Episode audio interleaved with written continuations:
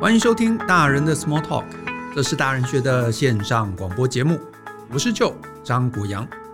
大人学啊是个分享成为成熟大人必备学问的知识平台。我们长期分享职涯发展、人际沟通、个人成长、商业管理以及两性关系等等的人生议题。欢迎大家可以多多关注。我们今天呢、这一集非常非常的特别。啊，因为这是我们这个节目啊一个还蛮重要的一个里程碑，就是呢大人的 Small Talk，我们从这个二零一九年的二月十二号啊，我们当时开始第一集，然后呢一路到了现在，我们大概花了一年呃有九个月的时间，我们终于啊录到了第一百集，啊，确实这段时间其实很不容易，所以呢我决定啊要在这边啊自己给自己一个掌声。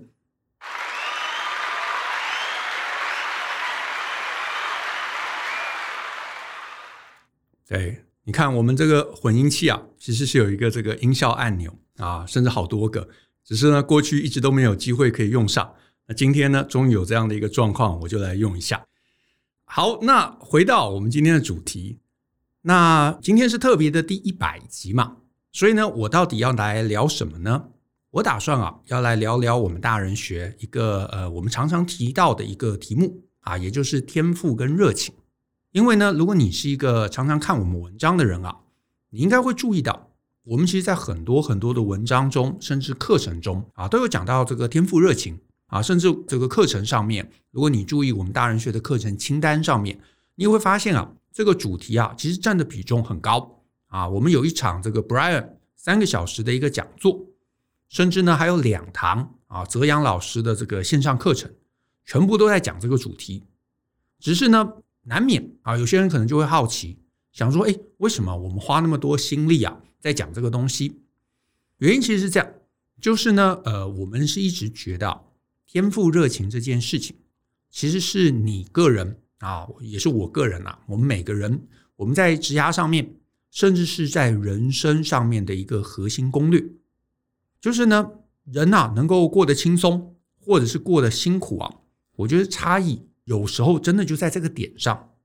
啊，所以这也是我们会觉得是我们每个人啊，在长大成熟的这个过程中，这个天赋热情啊，真的是你知道长大的过程中好几个我们应该要认真面对人生的这个重要议题其中的一个。那当然，当然你也可以说完全不知道，不知道啊，不去在意。当然，我们每个人也可以活嘛，也可以找一份这个稳定的工作，然后一路做到老死，这是没有问题的。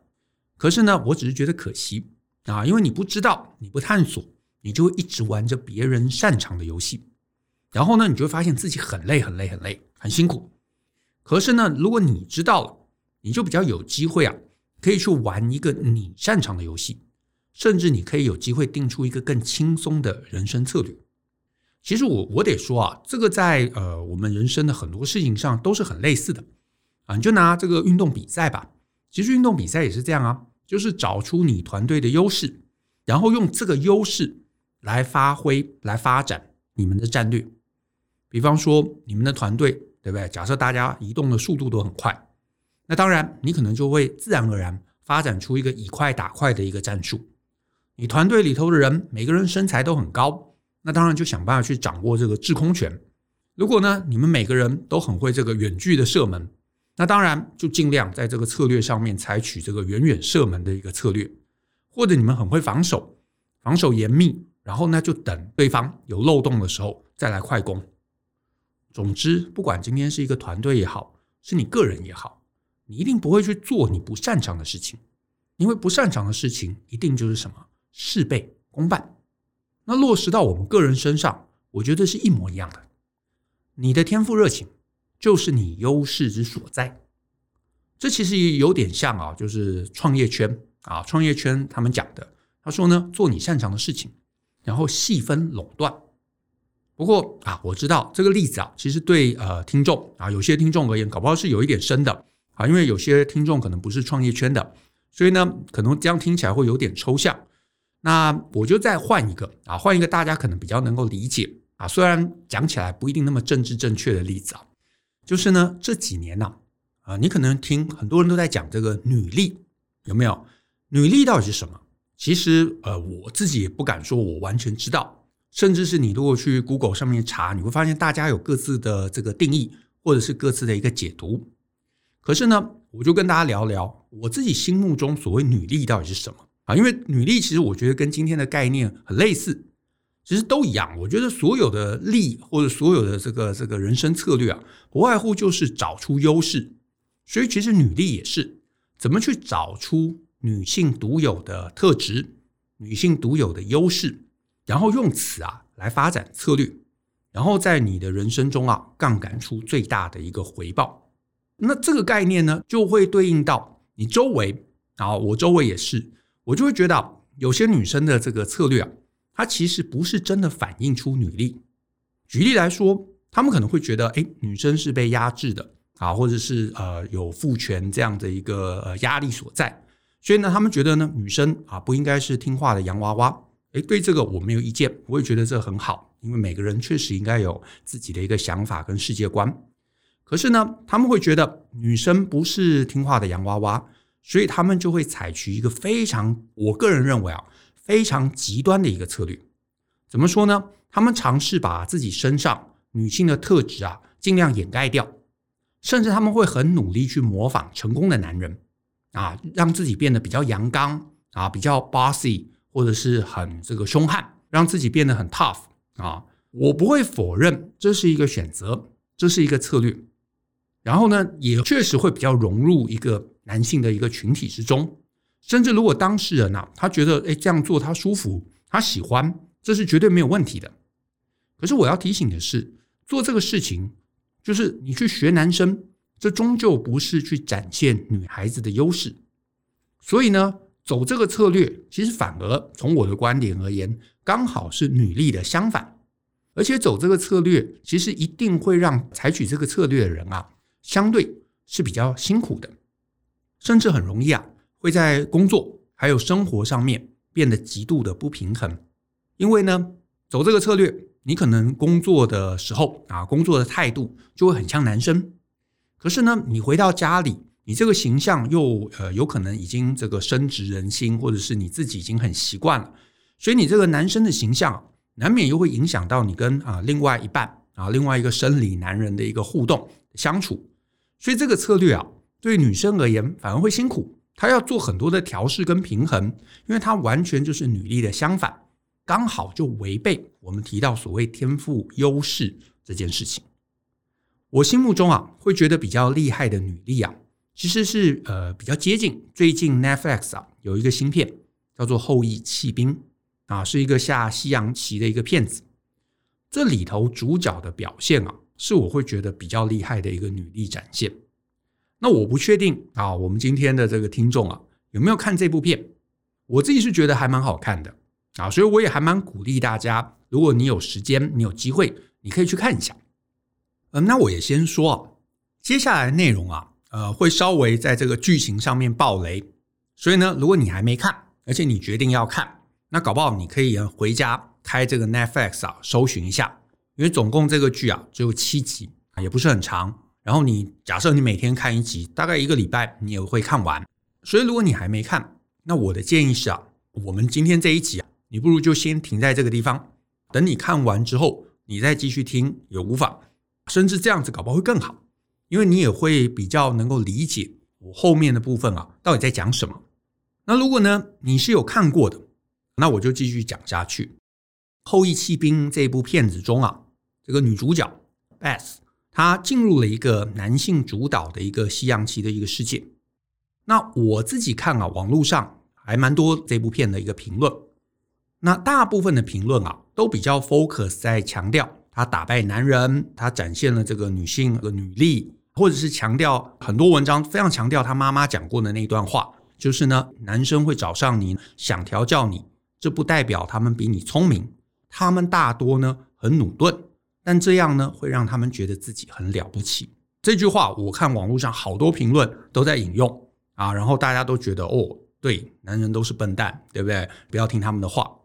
可是呢，我自己看完哦，我对这两段其实啊没有太多想法。当然，我不否认啊，确实周围你一定会发现很多男生呢是喜欢说教的。然后他们可能也会看清女生的能力。可是呢，我会觉得这样子的一个族群啊，他们看低的，他们贬低的，未必只是针对女性。因为我自己年轻的时候，我也会发现很多年长的男人，甚至年长的女人，其实也会这些老男人或这些阿桑，不管是我住在附近的邻居，或者是我公司里头一些比我年长的一些长辈，他们其实都会觉得，哎，当年的我啊，非常看起来单纯年轻啊，不懂事，所以就会给我很多建议，甚至很多是不请自来的建议。这些建议难免你会觉得烦，你会觉得不开心，你会觉得不舒服。那当然，我也承认我不是很清楚女性成长的过程。可是呢，我猜，当每一个人在他年轻、在他天真无知的时候，一定身边就会有一些人会想要给我们建议啊。那我猜这是免不了的。那当然，我也得强调，别人的建议终究是别人的建议，无论这是男人给的，这是女人给的，我都认同，听听就好，不用太当一回事。除非你觉得啊，那是你刚好是你需要，而且是你去请教的，那当然你可能就会认真做一个这个醒思。但是啊，我也得说，我会觉得，如果看完这部戏啊，就是你把整个重点聚焦在那个部分，我是觉得有点没意思的。因为呢，对我而言，不管这个是人生不请自来的建议也好，是歧视，是恶意都罢，这类事情啊，我得说，我们活得够久，一定会碰上。可是呢，这些碰上的状况，不管你讲再多，你终究没办法避开嘛。所以呢，我会觉得人生唯一能够掌握在自己手上的，反而是去多想想我手上有什么牌，还有呢，我依照我手上的这些牌，能够帮我打出一个多好的局面。所以呢，你如果在这部戏中啊，我自己觉得啊，大家更值得注意的，反而是呢，女主角他并没有让自己啊逐渐变成男人啊，他并不是说啊，我融入男人，我变得跟他们一样。然后我在这个环境中取得胜利，取得优势，不是他来到西洋棋的这个世界中，他试着让自己取得一席之地。然后你也会发现，如果他努力让自己可能变得男人，变得阳刚，最后就算赢了，那不是一条轻松的路，甚至我觉得那也不是一条值得的路，因为你融入了，就是你不一样嘛，所以你融入了，变得跟别人一样，你最终其实你失去了自己。可是呢，你如果看完这整部片，你可能会注意到，女主角始终都让自己保持的迷人，保持的美丽，保持的性感。虽然一开始从孤儿院出来土里土气，可是她一路的改变自己，她到后面妆发完美，衣着精致，你会发现，而且她也努力要让你发现她的女性特质是鲜明的。虽然你可能在剧里头你会一直看到。她因为她的女性特质，媒体可能特别注意到她，特别报道她是女生，特别会问她一些这个女生在这个群体中有什么感觉之类的问题。她觉得翻白眼，她觉得生气。可是你也注意到，她没有在这个议题上跟谁明确的争执过，因为我猜她也可以理解，毕竟在那样的一个年代，在那个女性的歧视还很少的一个年代。啊，一个女性的歧视串起来，这绝对是跟主流是不一样的。那媒体当然会注意到你不一样，不管你是一个天才，你是一个女性，当然媒体一定采取能够最能博版面的一个特质来写。所以呢，你在那个点上面去斗争，没有任何意义，而且你对于改变自己的处境也毫无帮助。那我这边特别想讲的一点就是呢，其实我知道很多女生啊，在这个状况中。她其实不会像女主角这样下、这样出牌、这样下棋，反而会刻意去隐藏自己的女性特质。会发现哇，大家都发现我是女生，对不对？媒体都报道我是女生，那我不要，我不喜欢，我觉得这样不舒服。所以呢，她可能就会开始改变，她可能穿着就开始越趋中性，让自己不化妆，甚至去模仿男性的一些，尤其是男性成功者的一些行为，还有说话方式。或者是行事风格，让自己故意有一点大剌剌，作风大剌剌这样子。可是啊，我一直都觉得，你采取这个策略，对你变得跟人家一样了，你融入大家了。可是其实你也就丢掉了自己的优势跟武器。这其实意味着你太恐惧跟主流不同，所以你反而变成去迎合主流。这其实不是女力，这是被男性收编了。这个我觉得是可惜的。可是呢，你在剧中你会发现，女主角完全没有做这样的事情，她始终保持她自己的样貌，她始终保持她的女性特质，不管是行为举止，不管是外显的一个特质，她都很清楚让别人知道她是女生，她是一个优雅的女生，她是一个漂亮的女生，甚至是啊，她的美丽。还有他那一部分啊，就是有那个强烈自毁倾向的那个楚楚可怜，你就会发现啊，他甚至可以影响他周围的男生。他每个阶段都赢了这些骄傲的这些棋手，可是这些棋手被他打败之后，这些人没有恨他，没有动怒，没有跟他这个变成一辈子敌对的这个关系，甚至反而啊变得无法丢下他不管。你如果有注意到最后一集。这些男人不是都群聚在纽约一起研究这个棋谱，反而会很希望帮他分析，让他能够赢得莫斯科那场比赛的冠军。我一直都觉得啊，这个其实是女性相较于男性的一个重要的优势。大部分的男人啊，其实是没有这样的一个柔软度的，缺乏这种能够让别人真正折服的能力跟特质。我不得不说，男人啊，我们男人确实是善于竞争的，可是有时候那个竞争的强度又过强了，所以有可能会让别人持续把你当成对手。可是呢，你跟别人竞争，赢了他，而且让他臣服，让他听你的话，你不觉得这才是一个更强大的力量吗？我其实啊，有一个我的主观的看法，各位听听看啊，它不一定是对的，我会觉得啊。所谓女力的极致，其实是让你拥有啊，让别人无法丢下你不管的能力。如果一个女生啊，她拥有这个能力，而且有办法把这个能力啊用到极致的时候，她其实是可以让男人啊无条件的臣服，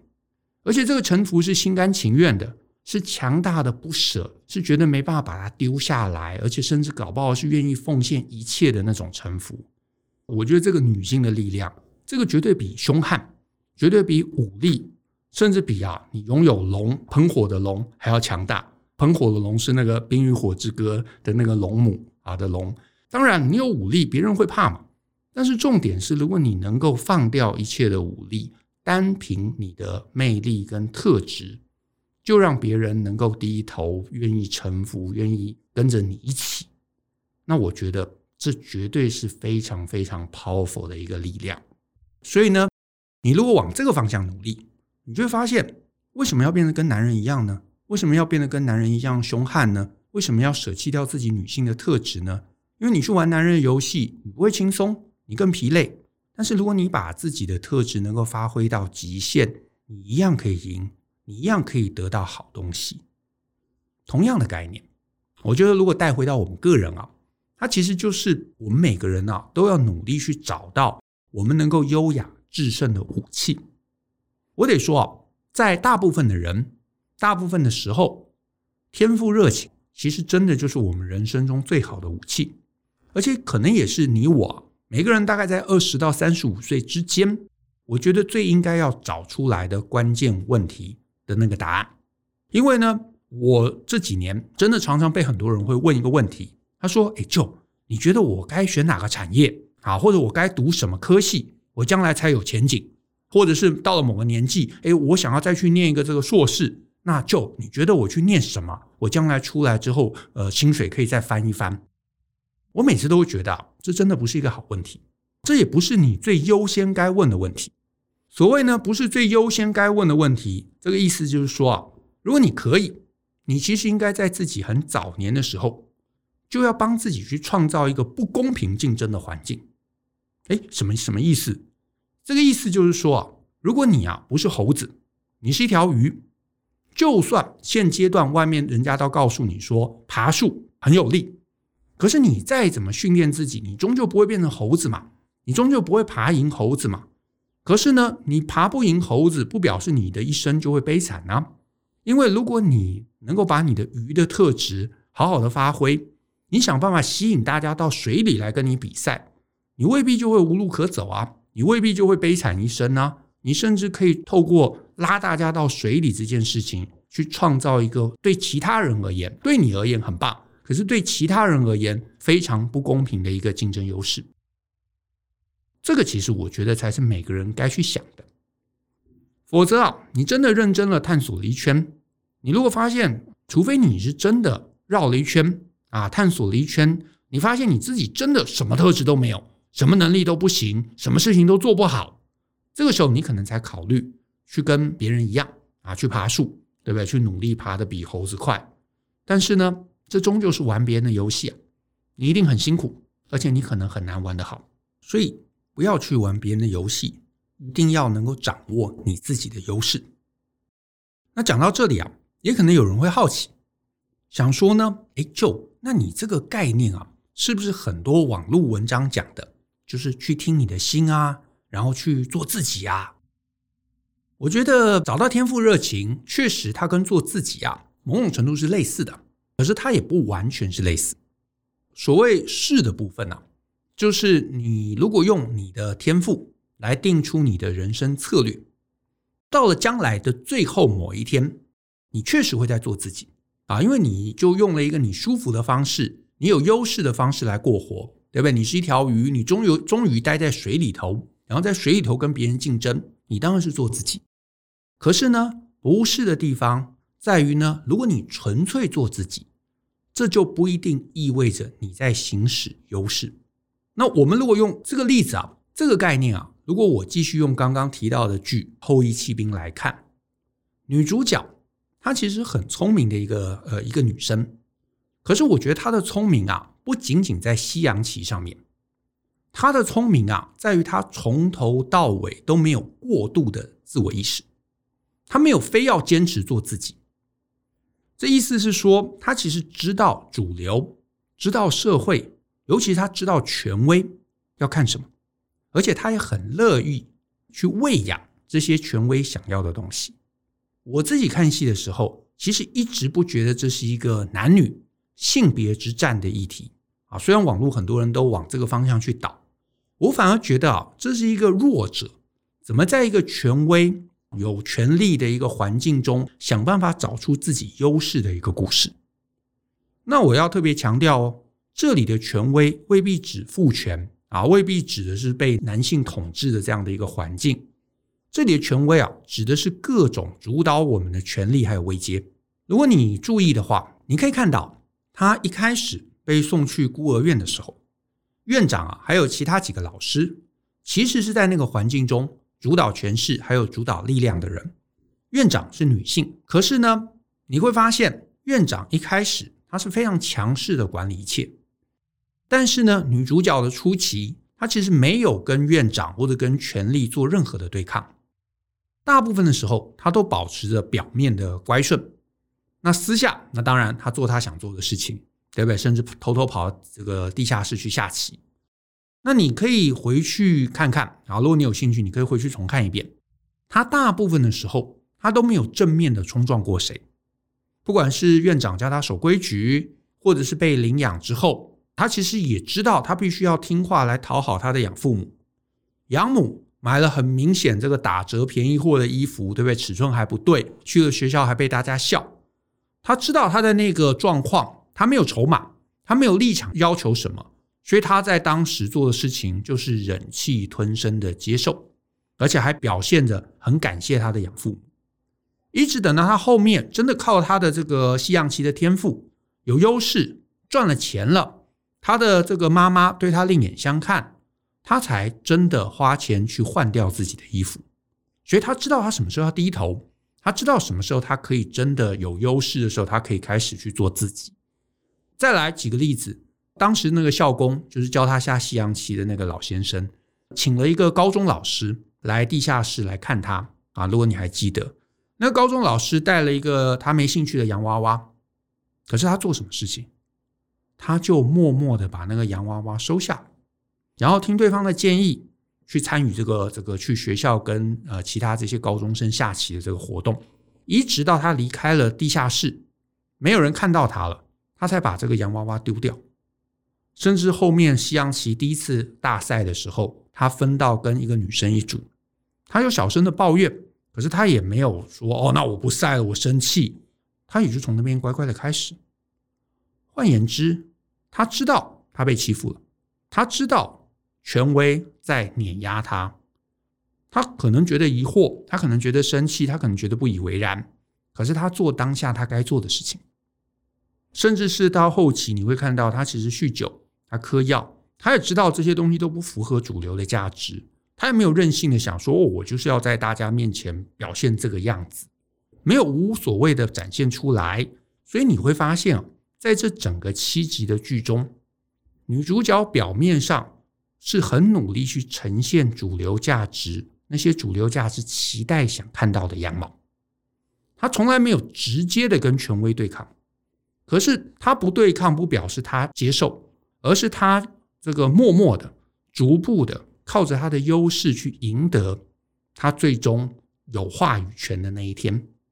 最终，当他到了一定的高度的时候，争取了一定的排名的时候，能够赚到钱的时候，权威最终就没办法碾压他了。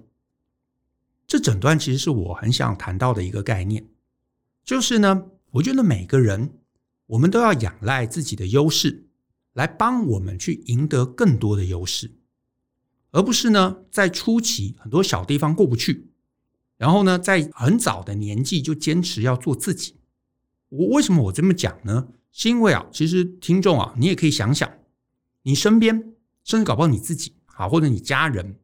一定有那种明明毫毫无优势，他也非要跟权威对干。他可能会想要，你知道，去呈现他的价值观、他的喜好。我觉得想要呈现没有问题，可是你要呈现之前，你要先让自己强大。你不够强大，你就没有办法让别人真的把你当一回事，反而会让你很容易被权威注意到，而且会想要碾压过你。然后最后，大家对你的印象就只是啊，是个麻烦人物。可是你注意，在这个剧中，女主角。他给了我们一个完全不一样面向的一个谋略，就是呢，他不在意主流怎么看，因为呢，你如果有能力，不管初期你怎么被定位，怎么被定义，你终究你会往上。所以呢，他选择在所有这些不重要的事情上面低头，然后让自己的能力得以展现，得以展现之后。最后就会发光，就会发热，然后到一个别人再也无法忽视的一个地步。这个时候，他跟权威平起平坐了，他甚至就可以改变这整个游戏规则。那我觉得，回到我们个人，天赋热情完全就是这样的东西。因为你没有竞争优势，你没有武器，你就没有办法让世界能够正眼看待我们。最后，我们就只能屈从权威，我们就只能玩别人的游戏，我们就只能遵循那些游戏规则，就只能听话认命。可是，如果你能够找出自己能够凸显的某个才能，不管那是西洋棋，那是 coding，那是 Excel，那是英文，或者那是任何东西都很好。你如果能够在这个环境中，你能够改变你的排名，你的声音就会被听到。哪怕你没有那么大的野心，待在一个你能够自由做事的环境，你能够一直做着自己开心喜欢的事情，你会赚到钱，你会过上更好的人生。这其实也是一种自我实现。其实说到底，谁不想要自我实现？只是自我实现啊，有辛苦的方法，也有简单的方法。辛苦的方法就是你在一个你不熟的战场上面拼命努力，然后想办法出头。轻松的方法就是找到时间，轻松的方法就是花时间去研究你自己。这其实也就是我在某场讲座中一直提到：人不是傻傻的直球对决就会赢，你要选择，你要分辨，你要找到你的优势。虽然这整个过程前面会很辛苦，可是你如果愿意花这个时间，你的路反而会越走越宽，反而会越来越轻松。所以呢，我非常非常鼓励大家回去可以想想你的优势，无论那是性别的优势，是能力的优势，或者是你经营一个企业或者经营一个团队，呃，你团队的优势都很好。因为人生的关键就是找到优势，然后细分垄断。好，那今天的节目啊，大概就到这边。那如果呢，对天赋热情这个主题啊，还有更多兴趣的朋友，大人学有三堂课，欢迎大家可以参考。那至于对于人生策略有兴趣的朋友，我也有一堂实体讲座，叫做《人生难题的系统思考法》。有兴趣的也欢迎大家可以来到大人学的网站报名。那最后呢，对于《后羿弃兵》这一部片啊，有兴趣的。我们也会把 Netflix 的连接留在下方。我们今天节目就到这边啊，也感谢大家的收听，尤其感谢大家啊这一百集以来一路的支持。我们也会让这个节目啊继续进行下去，所以呢，也请大家呢之后能够继续准时收听，甚至能够分享给你的朋友。那其他呢更多精彩内容，也欢迎大家透过节目下方说明栏的连结，或是 Google 搜寻大人学，请你继续跟我们一起相信、思考、勇于改变，学习成为成熟大人的必备学问吧。那我们下次见喽，拜拜。